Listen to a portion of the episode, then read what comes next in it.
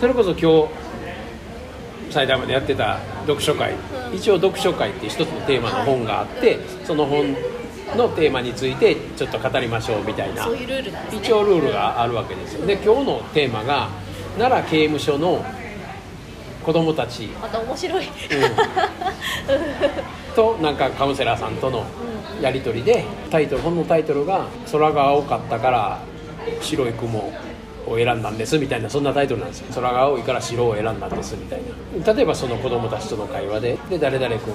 好きな色は?」みたいな「で何色と何色です」みたいな。で人がこう何色と何色好きって言われてどう思いましたみたいな。でそこでなんかけなし合いとかも何もないんですって「ああでも僕は誰々君が好きな色を一つじゃなくて二つ聞けてよかったです」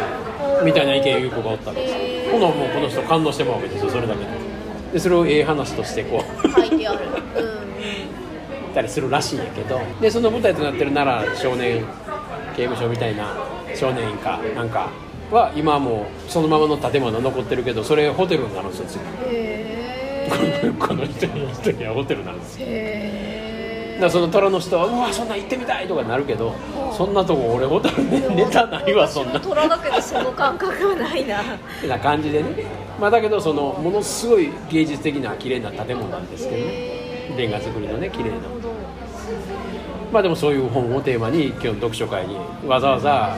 なんか何でか知らんけど行ったんですけどこっちのセッションをずらしてもらってまでなぜか参加したっていう。ねでその父や母に対してのこういろんな言葉がまた詩詩を書くみたいな感じでそのコーラが書いた詩が出てきたりまあそんなんそのまま読んだらもう泣きそうになるような詩があったりするわけやけどでももともとみんな凶悪犯罪を起こしてる子やけどこんな美しい心を持った子たちなんですよみたいな物語もあるし、うんでそんなんもともと言うや美しいしかないんですよ。そうです何をしたかって何人 殺した人かって美しいしかないわけで、まあ、もっと言ったら戦争の時は殺した人数が多いやつほど栄養な英雄英雄なわけやし世が世ならね。だから栄養悪いもないですよ。だけど人の源なんて美しいしかないですよ。で汚いとか怖いのない美しいしかないですよ。なないんですよ。でも反対語とかはない。反対語ないんですよ。でも美しいしか言えないんですよ。逆にね少年院入った彼らにとったらそういう経験が必要であるいはそういうレッテルを貼られた対比がないと美しいが分からなかったのかもしれレッないテルを貼って人目に触れてそのレッテルを貼ってるこうやのに貼られたこうやのにうわこんな綺麗なんですねっていうところをこっち側が体験するみたいなそのためにわざわざそのレッテルを引き受けた魂かもしれませんね。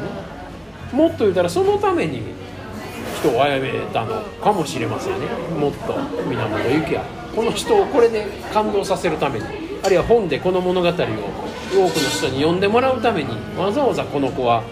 僕がやりますって引き受けてくれた引き受けて魂なのかもしれないだったかもしれないですよもっと言ったら過去生で刺した刺されただけの関係やったかもしれませんよね。過去生で僕はあの人に刺されて死んだんで。次はちょっとやらせてくださいっつって。次次僕の番やったんですよ。だけかもしれませんうんうんうんそんだけのことですよ。言い悪いなんか何にもないですよ。全部そうなんですよ。何にもないですよ。あれがこうでこれがこうでも何にもないですよ。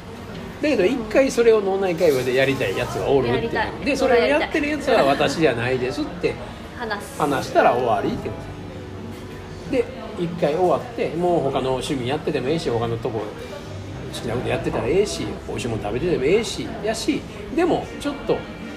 心が落ち着いてる時やったらいや何が嫌なんだろう。書き出してみよう。言うてこう虎的なワークをやってもいいですよ。そうですね。あるいは羊で「私こんなんなんですよ」言うてこういうセッションで言うてみてもいいですよね。あの人やったらこの話面白い聞いてくれるかな言うてまあそんな山田さんを都合たらええわけで